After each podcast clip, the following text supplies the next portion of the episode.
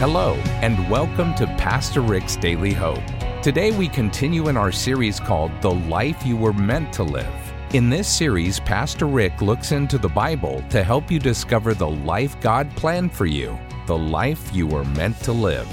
In just a few moments, we're going to tell you about a life changing tool that will show you how to re energize your spiritual life in ways you may have never dreamed possible. To find out more, go to PastorRick.com right now while you listen to today's broadcast. Or just text the word daily to 800 600 5004.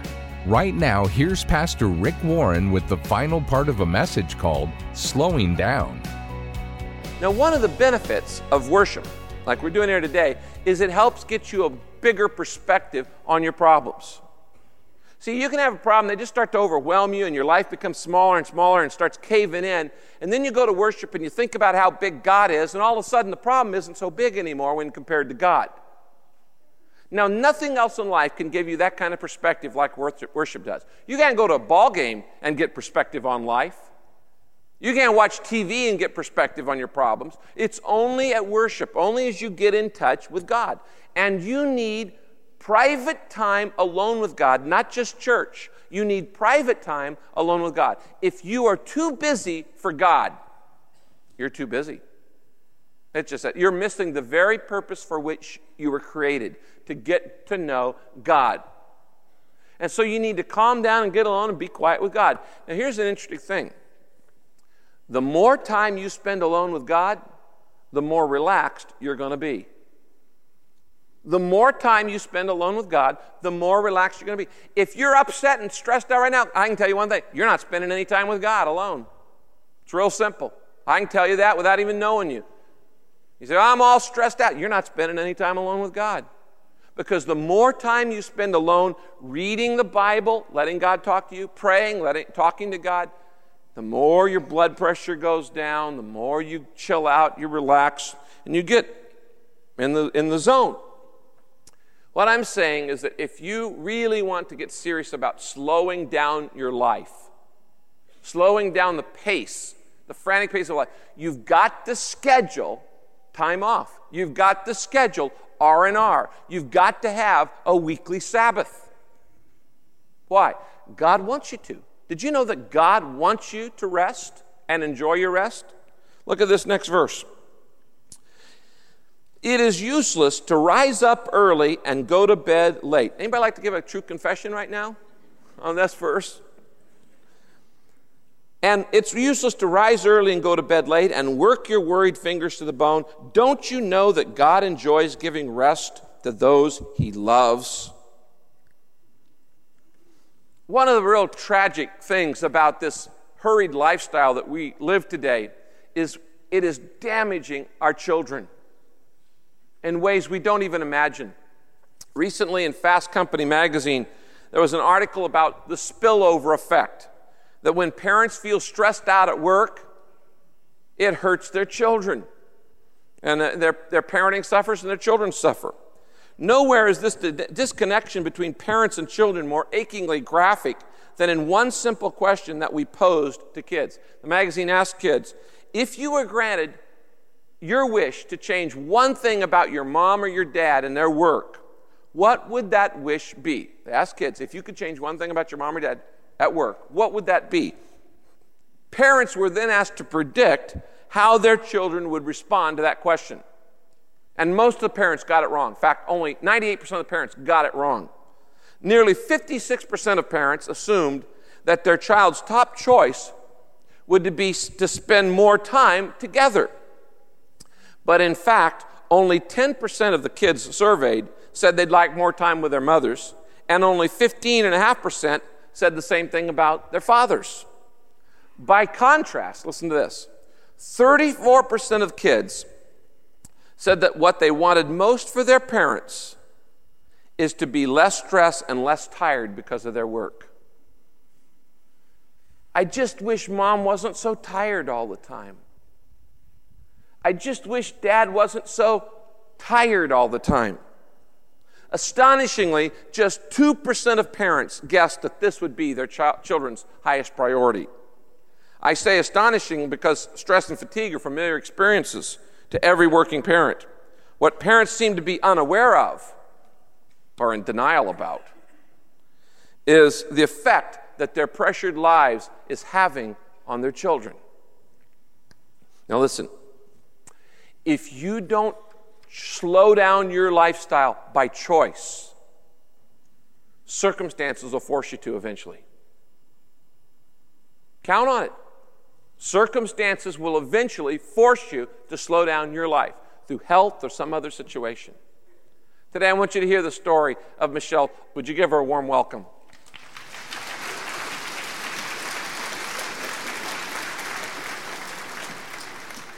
Being a single mother of three children is a constant balancing act. Something or somebody is always getting less than their share of your attention. In the past 10 years, I've discovered that overload is caused by a combination of circumstances I can change and control and things that I can't control. Through my experiences, God has shown me that I can't do it all and that He doesn't expect me to do it all. Instead of rushing around trying to hold everything together, God wanted me to learn contentment peace, and the value of rest, and trusting in God's plan for my life. Here's my story. Just days before my daughter, Stacy, turned seven, she became quite ill with a virus and had to be hospitalized. Her doctor told us not to worry, it was just a, a virus and not to, that she would probably be just fine. But Stacy wasn't fine, and a week later we received a diagnosis of leukemia. After several weeks of treatment in Texas, we decided to return here to Orange County where Stacy could be treated by a well-renowned physician. So we closed down our business and relocated to California without a job, without a home, and a daughter in critical care. But an even bigger stress was just around the corner. My husband decided that cancer was not his idea of fun. So he left our family and filled his life with drug addiction. And just a few months later, my husband died of a drug induced heart attack. At his father's funeral, Matthew, my son, who was just five years old, stood up and said, Kindergarten is just too young to lose your daddy. So I had to deal with his feelings and emotions as well as Stacy's feeling that her cancer was the cause of her daddy's death. Overload is not a powerful enough word for how I was feeling at that point in time. Last week, Pastor Rick spoke about how sometimes we run from our past and our pain by constantly busying ourselves with work. And that's exactly what I did. I poured myself into my nonprofit work benefiting children with cancer. I was not only teaching parents how to be educated advocates for their children, but I was also validating my existence. I believed I was fulfilling my purpose in life. But what I was really doing was keeping myself so busy that I didn't have to feel anything. I was literally medicating myself with busyness. Halfway through Stacy's treatment, I was recruited by a national nonprofit organization and given responsibility for coordinating the fundraising efforts of 120 hospitals nationwide. One week, I took my children with me to Vail, Colorado, where I was developing a fundraiser with President Ford in the ski industry. We had been in Vail for about four days when my seven year old Matthew got up and had a severe bloody nose. Then, as we sat down to breakfast, he passed out, hitting the wall with his head. Immediately, we rushed him to Vail Hospital. I asked the doctor to run a complete blood count on him, and we discovered he needed a blood transfusion immediately. Within an hour, Matthew was in an ambulance on his way to Denver Children's Hospital.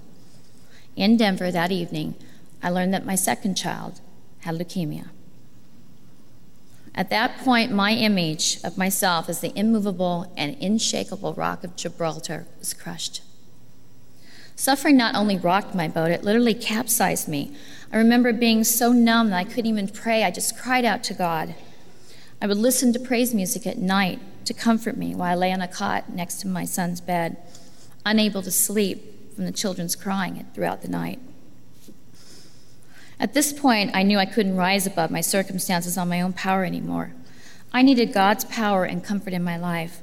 I couldn't just push through this pain. I needed someone much bigger than me on my side. And in that moment, I turned to my Heavenly Father and was given heartfelt assurance that there is an order to reality that far transcends my problems, and that somehow everything was going to be okay. But comfort alone doesn't change lifelong patterns and choices. And after Matt was finally stabilized, I began thinking again that I could handle more and do it all. After all, I was the family provider at this point. So I began my travels throughout the United States again, and I was determined to be superwoman in spite of over 100 hospitalizations between Stacy and Matthew. Then one day while at lunch with a publisher in New York, I received a page. Matt had suddenly become very sick and was in intensive care. I caught a plane back home and arrived at his hospital bed shortly after midnight. Matt was lying there with every conceivable medical device wired to his small body. He turned to me and said, Mom, thanks for coming.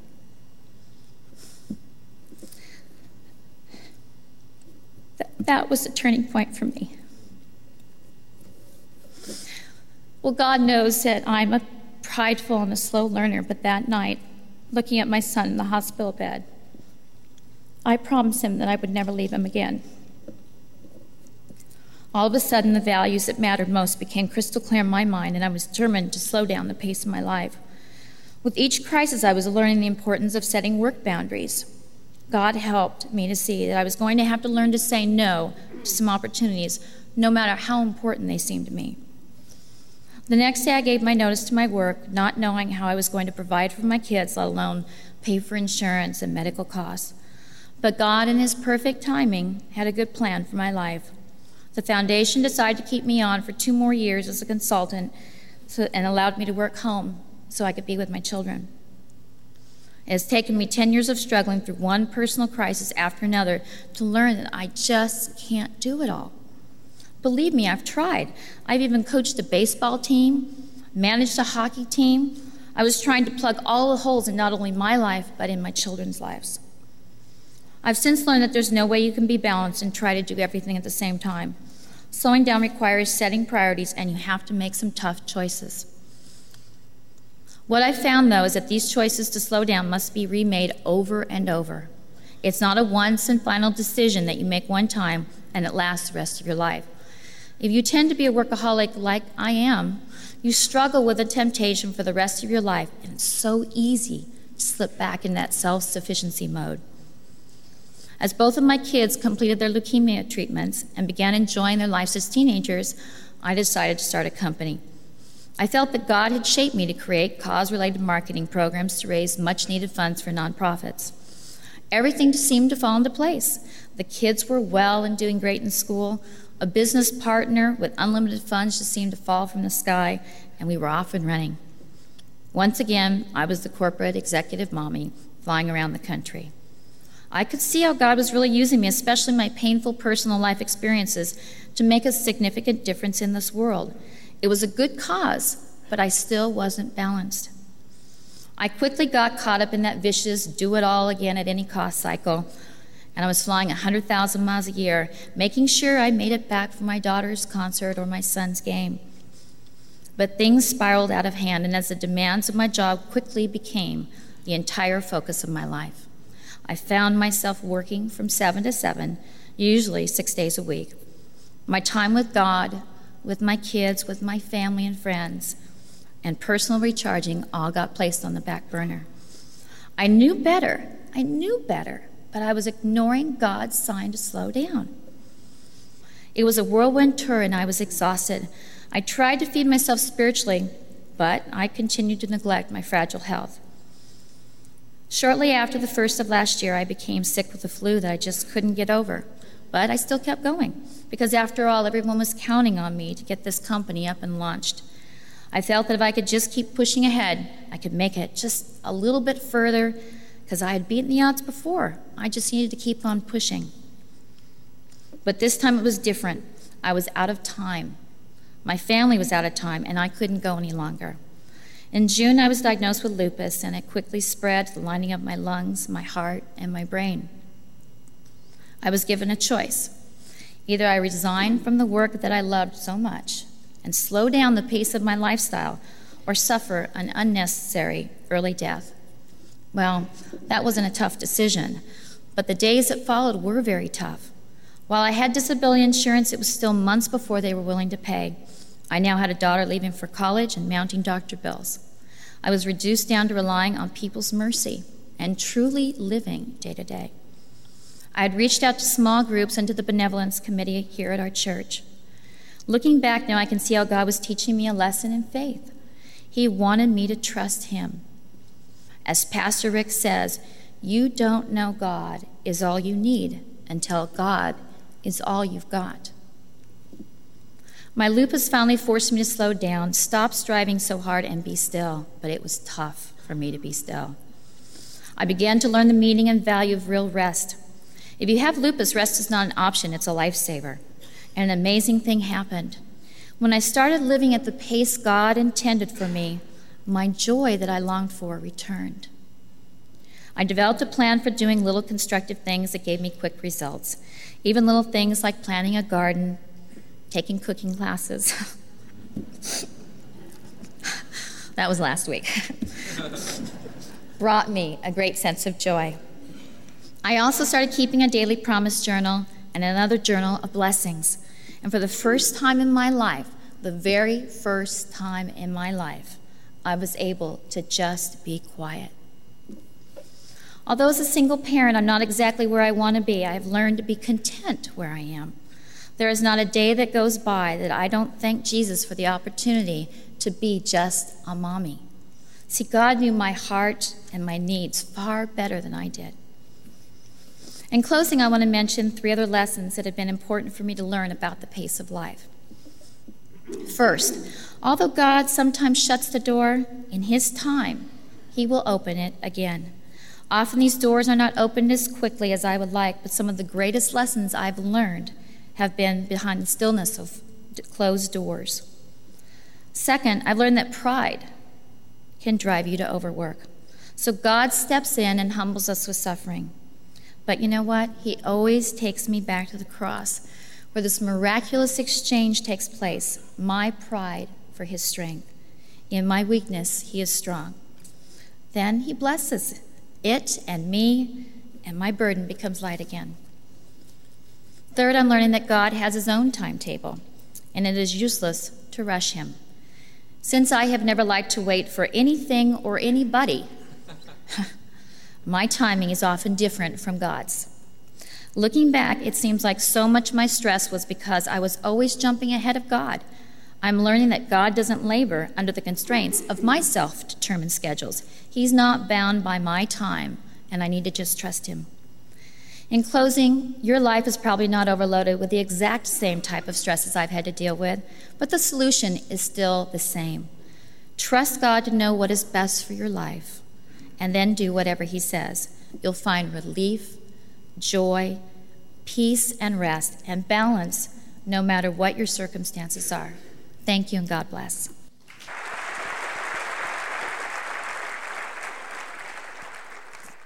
Now, Michelle mentioned the fourth key to slowing the pace of your life. The W in slow stands for wait for God's timing. Wait for God's timing. If discontent is one of the causes of hurry, then impatience is the twin sister.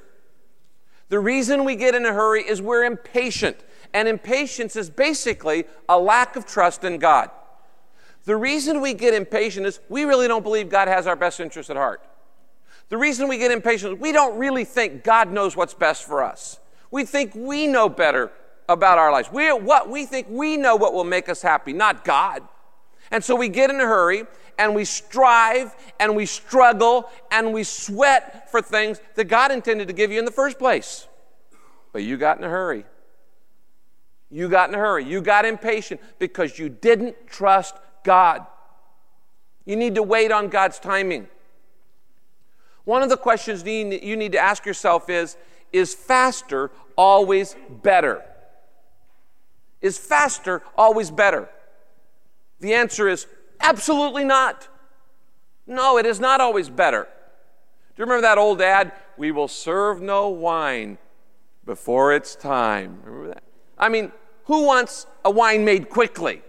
Hey, buy our one minute Chardonnay. You know? Nobody wants that. Some things need time to mellow. And you're not going to mellow if you don't slow down. You're not going to mature if you don't slow down. You need to wait on God's timing. Now, the Bible is very clear that God has a plan, a unique plan for your life. We talk about that a lot here at Saddleback. God also has a unique timetable for fulfilling that plan in your life. Now, the rub is he never tells us his timetable. Oh, I hate that. I say, hey, come on, God, show me what you're going to do in my life. Tell me now. And God, no, I'm not going to tell you. I'm not going to tell you what I'm going to do, and I'm not going to tell you when I'm going to do it. He doesn't tell us. Notice what the Bible says. Ecclesiastes 3:11. God does everything just right and on time. Circle those two things. Just right and on time. But, and here's the rub, people can never completely understand what he's doing. well, that gets a little frustrating. Why won't God tell us his plan in advance? Why doesn't God give us his timetable for our lives? Because he wants you to trust him. That's why. He wants you go, God, I don't know what you're going to do, and I don't even know when you're going to do it, but I trust you with my life. If you knew it all in advance, there's no faith involved. There's no trust involved. Oh, okay. Now I know he's going to answer that prayer in four weeks, so I don't have to sweat the first three and a half weeks. I know it. No, he wants you to trust him. One time the disciples came to Jesus and said, Hey, Lord, when are you coming back? He said, It's none of your business. He said, It's in the Father's timing. Timing is the Father's business. Any minute spent trying to figure out when Jesus Christ is going to come back is a minute wasted. Jesus said, It's not for you to know the times of season. So put away your charts and maps and just figure out He'll come back when He's good and ready. Trust God's timing. Now, if you're serious about slowing the pace of your life, you need to trust that God has a plan for your life, and part of it involves getting to know Him personally through Christ. And then that He's going to fulfill it in His timetable, in His way. What do you do in the meantime with all those dreams and plans, those goals? You just trust and you hold on to the promise of Habakkuk 2, verse 3. Notice this verse. God says, These things I plan, talking about for your life, these things I plan won't happen right away. Slowly, steadily, surely, the time approaches when the vision will be fulfilled. If it seems slow, wait patiently for it will surely take place. It will not be delayed. Would you circle the phrase, wait patiently? If you're going to slow the pace of your life, you've got to learn to wait on God's timing. Have you ever seen a pace car at a race? It's setting the pace. You need a pace car for your life. And the greatest pace setter of life is Jesus Christ. You need to just trust Him to set the pace in your life. Let me read you a little prayer called Slow Me Down, Lord. Slow me down, Lord. Ease the pounding of my heart by the quieting of my mind. Steady my harried pace with a vision of the eternal reach of time. Give me, amidst the commute, confusion of the, my days, the calmness of the everlasting hills. Break the tension of my nerves with the soothing music of the singing streams that live in my memory. Help me to know the restoring power of sleep. Teach me the art of taking minute vacations, of slowing down, to look at a flower, to pat a stray dog, to chat with an old friend or make a new one, to watch a spider build a web, to smile at a child, or to read a few lines from a good book. Remind me each day that the race is not always to the swift, and that there is more to life than increasing its speed. Let me look upward to the branches of the towering oak and know that it grew great and strong because it grew slowly and well. Slow me down, Lord. Are you tired of living an overloaded life? An out of balance, frantic, hectic, moving from one thing to the next with no relief and release? I want to invite you on a journey to join us for the next seven weeks in this series. You might call this series Large Group Recovery. We all need it, and we need to support each other. And I want to challenge you to do two things today as we get started. Number one, in a minute, take out one of those welcome cards and make a public commitment right on the back, and I'll read it. Say, I'll be back. Just like Schwarzenegger, I'll be back. I'll be there for the next seven weeks. Why should you do that? There's something real about making a covenant, about making a commitment. You'll say, you know, I need to do it. It's a little bit of accountability. Say, I'll be there for this series because I want balance, I want health in my life. And I want to challenge you to do that. Number two, take the first step today by saying, okay, God, I want to give it all to you. Jesus Christ, here's the good, the bad, and the ugly of my life. Take all the pieces of my life my schedule, my ambitions, my dream, my accounts, my hopes, my goals, my faults, my failures, take it all. Here's the whole bunch, and help me make some sense of it. And make Psalm 51:10 your prayer for this week. I love it out of the message paraphrase. It's there on the bottom of your outline. God, make a fresh start in me. Shape a Genesis week from the chaos of my life. I like that. God, make a fresh start in me. Shape a Genesis week from the chaos of my life. Let's bow our heads for prayer. Father, I know that there are a lot of tired, overloaded people here today. We're not living with margin, we're stretched beyond capacity. Everything in our culture says go for more, go for better, go for faster. But we instinctively know where that kind of insane lifestyle leads. So today, as a group of people supporting each other, in this church family, we want to make a counterculture decision. We want to enjoy the life you've given to us, not just endure it. We want to bring sanity and simplicity back into our schedules. We want to live balanced, healthy lives. We want to have time for the relationships that matter most with you, with those we love, and with each other in our church family. Now you pray. Why don't you pray this in your mind? God will hear you. You don't have to say it aloud. Say, Jesus Christ, you know I need this series. Thank you for bringing me here today. I'm tired of living with unnecessary stress. Thank you for this church where you can speak to me. And today I want to take the first step. Jesus Christ, take all the pieces of my life and in the weeks ahead, help me sort it all out. I need a manager of my life. I need a Savior. And only you can make the changes that I want in me, God. So I commit it all to you, and I commit to being a part of this series. Please help me to become more balanced. I want to learn to trust you. In your name I pray.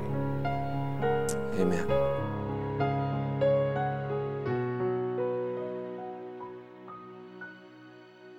Hi, this is Pastor Rick.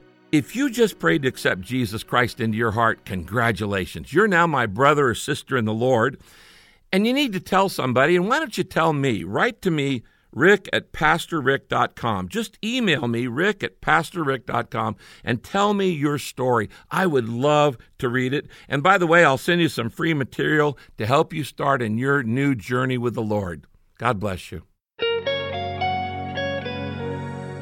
This is Pastor Rick's Daily Hope. If you've missed any part of this message, or if you'd like to find out more about Pastor Rick Warren and this ministry, just visit PastorRick.com, where you can listen online anytime. That's Pastor Rick with two R's in the middle dot com. And be sure to sign up for Rick's free daily email devotional while you're there. Rick will be back to close out our time today, but first, if you're not feeding and exercising your spirit, you're going to feel run down and tired. You've got to do more than just take care of your body. You've got to energize your spirit. And the best way to do this is with God's Word.